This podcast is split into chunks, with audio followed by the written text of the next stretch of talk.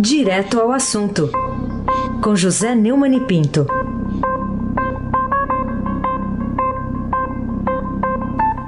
Oi, Neumani, bom dia.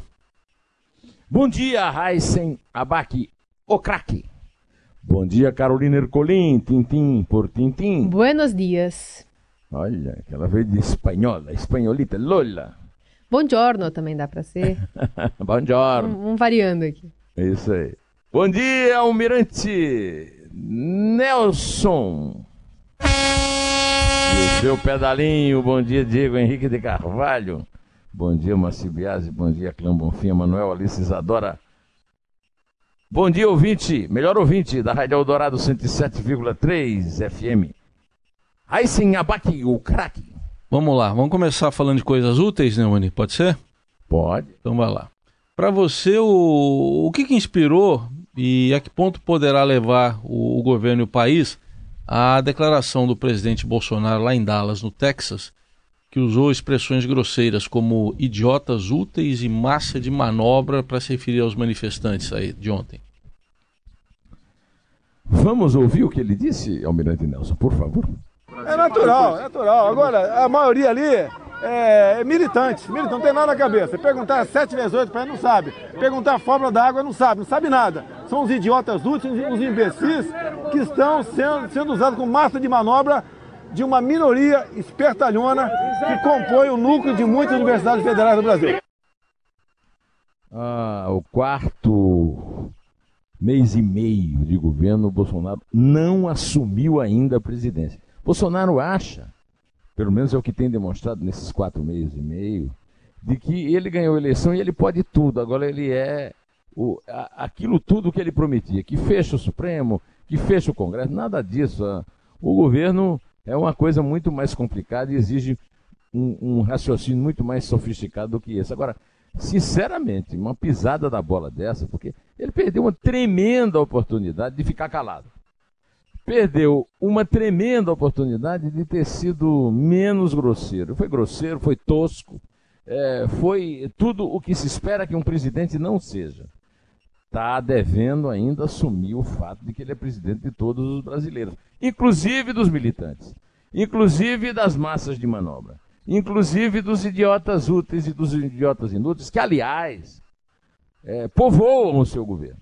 O seu governo tem gente de altíssima qualidade, como o Paulo Guedes, o, o Sérgio Moro, né, o ministro da Infraestrutura, o Tarcísio de Freitas, mas tem absolutos idiotas, não são idiotas úteis nem inúteis são absolutos. Então, falta-lhe também autocrítica. Né?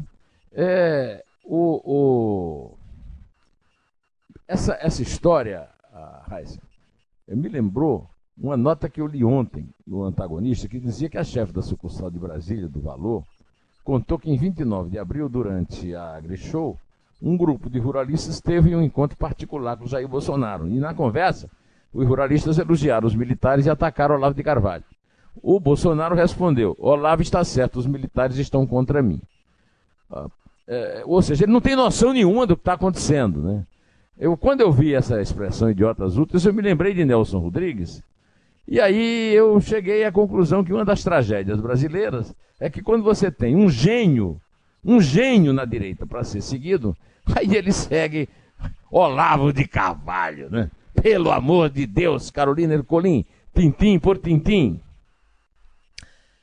Bom, Neumani, vamos tratar também de outro assunto, porque a manchete do Estadão hoje é a seguinte: governo enfrenta protestos de rua e pressão no Congresso.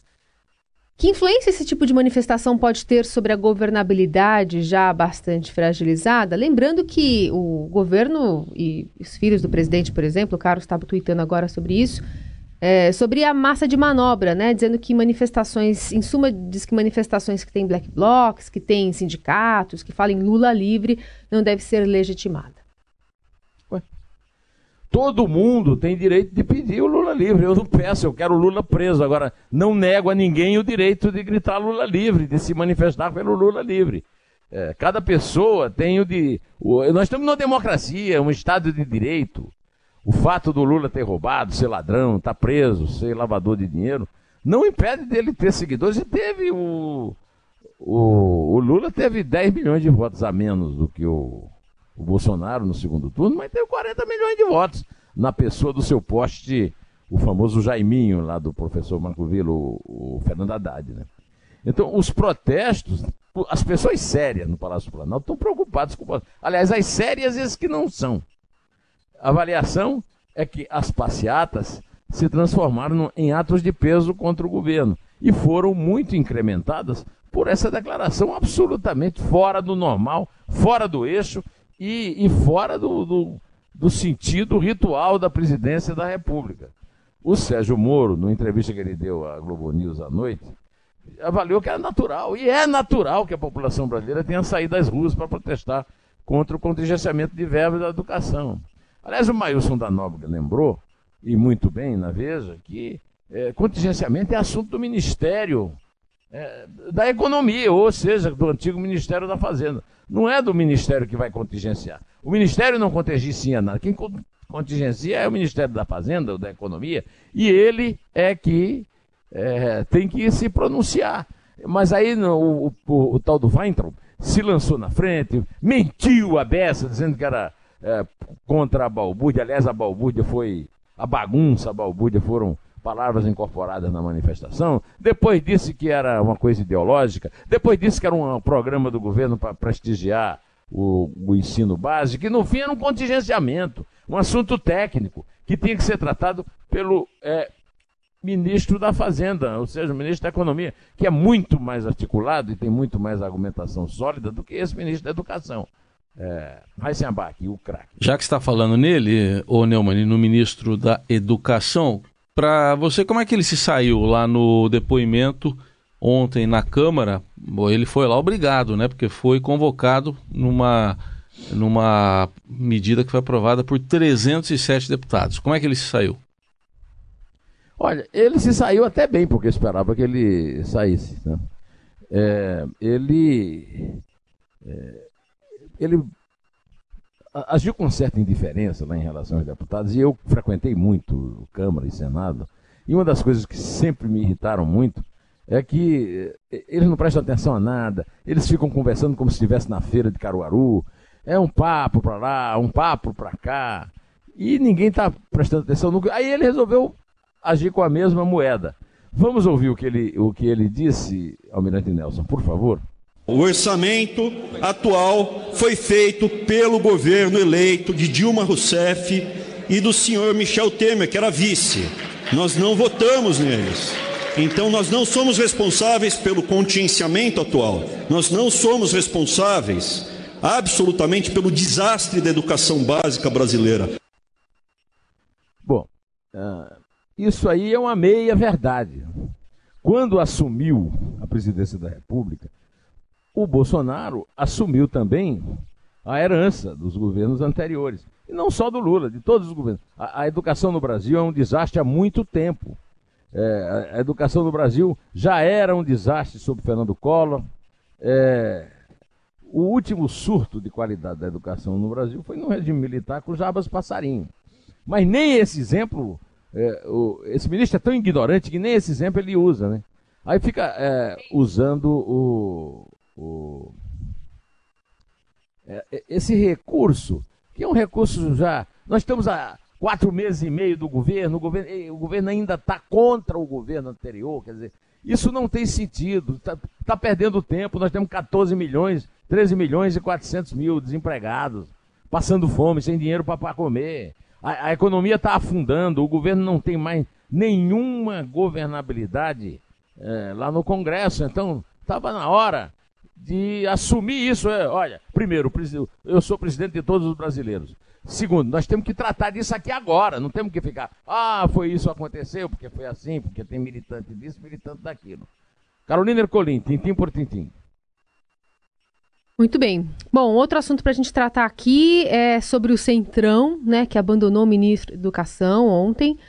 É, e a comparação né, que seus líderes fizeram entre o movimento de rua de ontem e a mobilização desses mesmos partidos quando é, engrossarem o caldo né, do impeachment de Dilma Rousseff. Queria entender essa dinâmica pela sua interpretação. É, o Centrão é uma quadrilha. Uma quadrilha que reúne várias quadrilhas partidárias. Agora, quem tratou muito bem desse assunto, é, o, o, o, a reportagem do Estadão constata que no cafezinho, né, um grupo de deputados assistia a TV e mostrava surpresa com as imagens de manifestação de rua em vários pontos do país contra os cortes na educação. Nos bastidores, a comparação é óbvia com os atos que ajudaram a derrubar então o presidente Dilma Rousseff é, em 2016. Isso era inevitável, né? Agora, hoje eu aconselho a leitura do excelente, do excelente artigo do colega William Vac é, no Estadão, em que ele trata exatamente dessa questão, né? É, da, da, da relação, porque a relação do Bolsonaro e do governo dele é, com o Congresso passa pela rua. Parece que. Aliás, tava, falou muito bem disso o Humberto Dantas, o cientista que o, que o, Ocupou o ouviu no, no, no, podcast do Estadão e que vocês puseram no ar agora há pouco, uhum. a respeito disso. É, é, o, o, o, Bolsonaro acha que porque ele ganhou uma eleição, ele não tem que obedecer às outras instituições da República. Olha, o, o William mostra no artigo muito bem que nós temos um problema grave de representatividade na Câmara, é verdade. Mas esse problema não vai ser o Bolsonaro que vai resolver, principalmente tendo esse tipo de ideia que democracia é uma coisa que a gente trata a muque. Né? Eu vou citar aqui, o, a respeito do Centrão, o parágrafo que o William é, traçou de forma bastante precisa no artigo dele. Não há dúvida sobre a espúria motivação de nutrido grupo de parlamentares, a famosa área bandalha da Câmara, ao bloquear a reforma administrativa ou impor sucessivas derrotas ao governo. Ocorre que grande parte da relevância que esse chamado Centrão assumiu nas últimas quatro semanas, e sobretudo, o é sobretudo o resultado de um vácuo político a partir da base, entre aspas, de sustentação de Bolsonaro na Câmara. A constatação tem sido reiterada pelos próprios parlamentares governistas. Não é, aspas, papo de mídia. Aspas. Aí se abaque, o craque. Bom, agora mudando de assunto, Neumann, qual a sua impressão das declarações do ex-presidente Temer, do advogado dele, o Dr. Carnelosa, lá na porta da casa do, do Temer depois da libertação dele após aquela decisão da sexta turma do STJ, decisão unânime. Heisen, você, não sei se a Carolina é, mas você ainda é de uma geração uhum. que participou de entrevista coletiva. Sim, sim. Carol entrevista também. coletiva, a pessoa pergunta, a outra responda. A, a pessoa pergunta alguma coisa contraditória, pessoa, o entrevistado não vai bater nela é, uma, é uma coisa civilizada. Isso, como está havendo um. Tem aí uma massa de manobra, aí sim, massa de manobra no, nos computadores, querendo substituir os meios de comunicação pelas redes sociais, isso está sumindo. Né? Agora é o seguinte: o, o Temer.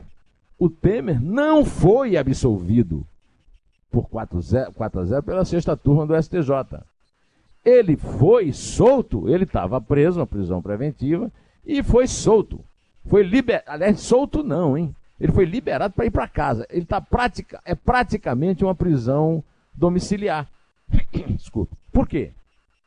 Ele não tem passaporte, ele não pode receber outros participantes, outros é, suspeitos e acusados nos processos dele. E ele responde a seis processos penais o, o a, a, a, turma não extinguiu esses processos. Aí o Temer chega em casa, ele parece o Bey de Tunes, todo gostosão. Aí faz uma fala ao trono, quer dizer, o Lula faz fala ao trono da cadeia, o Temer faz fala ao trono é, do, do é, da, da, na frente da casa dele, e o advogado, o advogado Carnelos aproveita desse clima de corte em torno é, do, do bandido, né, do, do, do do cara que responde a seis processos penais, para elogiar o voto do presidente do, da sexta turma do Superior Tribunal de Justiça, que eu já falei aqui e vou repetir.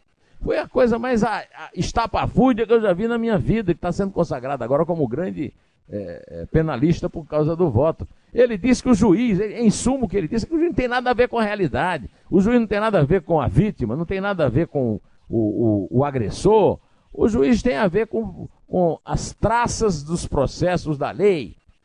Quer dizer, a, a, lei, é, a lei é a lei em si, que esses, não os juízes de primeira instância, que eles já tomaram tino nessa história. Mas os juízes dos altos tribunais, como esse Nefe Cordeiro, o presidente da turma, eles perderam completamente a noção da realidade. Eles se acham no, no topo, no, eles não, nem se acham no topo do Olimpo, eles se acham no céu, junto com Nosso Senhor. É, aquela coisa do, do, do, do Supremo está tá se espalhando em outros tribunais. E, e, a, e o julgamento do, do, do, Temer foi uma exibição é, desse tipo de alienação absurda da magistratura brasileira. Carolina Ercolim, tintim por tintim. Neumani, eu queria saber o que, que você acha, o que, que motivou o ministro da Justiça, Sérgio Moro, a defender lá no Twitter o endurecimento do combate ao crime organizado, crime violento, né, contra a impunidade de quem rouba dinheiro público. Pois então, o, o Moro acho que percebeu, como eu percebi, que o Nef Cordeiro estava se dirigindo diretamente a ele e a outros juízes de primeira instância que ficaram, que viraram heróis no Brasil, não por serem pessoas extraordinárias, mas por cumprirem a lei, por não protegerem os não apenas os bandidões da política, mas também as celebridades. O senhor Nefe Cordeiro proibiu o Ministério Público de mandar um, um perito médico investigar a saúde verdadeira do, do bandido, do estuprador, do quase assassino, João Teixeira de Faria, que ainda se fazia passar por João de Deus. E agora fica deitando regra. Olha, o juiz não é agente da segurança, o juiz não é responsável pelo combate à violência. Aí o Moro, eh, numa reportagem que nós temos hoje no, no blog do Fausto, escrita pelo próprio Fausto, é, aproveitando aí que está fazendo muito sucesso nas redes sociais, é, na sua conta do Twitter, escreveu que a solução não pode ser a impunidade de quem viola a lei, mata, rouba a propriedade privada ou desvia dinheiro público. E defendeu enfaticamente o projeto anticrime dele e a persistência no ataque às organizações criminosas. Não se pode ser leniente com crimes violentos, ele escreveu. Crime organizado ou com corrupção. E ele está certo. Esse é o espírito do projeto da lei anticrime. O Moro rechaçou com veemência os críticos de seu projeto, que defendem um sistema carcerário menos rígido. Ele fez uma comparação sobre gasto do tesouro com presos e criminosos em liberdade. Escreveu Moro: Ouço muito que prender custa caro, que o preso custa muito para o Estado. É verdade, mas quanto custa um criminoso perigoso solto? Ah, mas aí o Nefe Cordeiro dirá assim: não, não tenho nada com isso, isso é um problema da polícia, isso é um problema. É do, do, do Bey de Tunis, não tem, o juiz não tem nada a ver com isso. Ora, vamos, vamos convir que, pelo amor de Deus. Aí, sem abaque, o craque. O, não, o Ministério Público do Rio está dizendo que vê indícios de lavagem de dinheiro de Flávio Bolsonaro, quando ele era deputado estadual, agora é senador. É, que consequências isso poderá ter sobre o, o mandato dele, senador, e eventualmente do pai, o presidente Jair Bolsonaro? sobre o mandato dele, pode haver muita consequência, né? É, ele já tentou bater a porta do Supremo, apesar do irmão dele ter dito que o Supremo era, se resolvia com um cabo, um soldado e um jipe, fechando o Supremo, e o Supremo bateu a porta na cara dele. É, esse, esse estilo agressivo do, do Bolsonaro é, é, um estilo que não agrada muito lá no Supremo. Agora, eu acho que contra o Bolsonaro até agora não apareceu nada, apesar de ter uma reportagem aqui mostrando é, que pelo menos oito pessoas envolvidas é, foram ligadas ao próprio Bolsonaro, mas até agora não há nenhum crime. O, o, o que pode é, realmente prejudicar o, o, mandato do Bolsonaro, o, o Carlos Bolsonaro aí uma vez na vida, vou dizer, é, é, apesar de eu não ter entendido bem o, o tweet dele, está escrito numa língua que eu não domino, talvez ele pudesse mandar alguém traduzir para o português, é, mas ele diz, pelo que eu pude entender, que esse, essa discussão sobre o, o, a elevação do teto pode levar ao impeachment. E pode sim. Aconteceu um recente, em 2016, com Dilma Rousseff. Aí pode mesmo. E aí era bom todo esse pessoal do Palácio ler o artigo do William Vac hoje para saber que tino, que direção tomar. Carolina Ercolim, tintim por tintim. O que justifica as decisões da ministra do Supremo, Carmen Lúcia, sobre aquele habeas corpus que ela concedeu e depois revogou para a quebra do sigilo do advogado da JBS e que a própria OAB também tinha negado, né? Negou esse pedido. É, a, a, a Carmen Lúcia aceitou, deu uma liminar à OAB, porque a OAB é, achava que era uma invasão é, da, é, do Poder Legislativo sobre o, a, o sigilo do advogado. É, quando a CPI do BNDES é, mandou acessar o celular de Francisco de Assis e Silva, ex-diretor jurídico da, CB, da JBS. Aí a OAB disse que não fez o pedido. E aí a Carmen Lúcia revogou. Para você ver a, a, a, zona de baixo meretrício que está virando o, o, a alta cúpula da justiça brasileira. Né? Ah, na verdade, ela estava atendendo a defesa do Assis e Silva, é, que alegava que o conteúdo do aparelho era protegido pelo sigilo de comunicação entre cliente e advogado. É a mesma conversa mole com a qual a OAB, que já foi um órgão muito respeitado é, de combate à ditadura e de defesa, e hoje não parte de, uma, de um sindicato de advogados riquinho, é o mesmo, a mesma coisa que a OAB, presidida pelo petista, candidato à Câmara do Rio pelo PT, Felipe Santa Cruz, age em relação ao caso do Adélio Bispo de Oliveira, ao não permitir que a Polícia Federal investigue quem pagou os advogados dele. O que é uma pergunta que a nação inteira faz, e até agora não entendi por que, que o Bolsonaro e o Sérgio Moro não tomaram providências para saber quem é que mandou esfaquear o então candidato favorito e hoje presidente da República, Jair Bolsonaro. É a mesma coisa. Agora, a Carmen Lúcia, eu, sinceramente, eu não entendo o que é está passando pela cabeça dela. Carolina Ercolim, tintim por tintim. Já que você não pode me contar o hum. que é que está passando pela cabeça da Carmen Lúcia. É, não conte. sou evidente, não. É, conte, conte. Conto. Cadê aquela bola de cristal que você tinha aí, que você olhava o futuro do Reis, aquele futuro promissor do Reis? Que agora o cabelo dele cresceu, né? Tá mais difícil. Ah, tá mais difícil. Mas com essa trilha sonora, então eu conto. Três. É dois. É um. Um gol de William Verão. Em pé.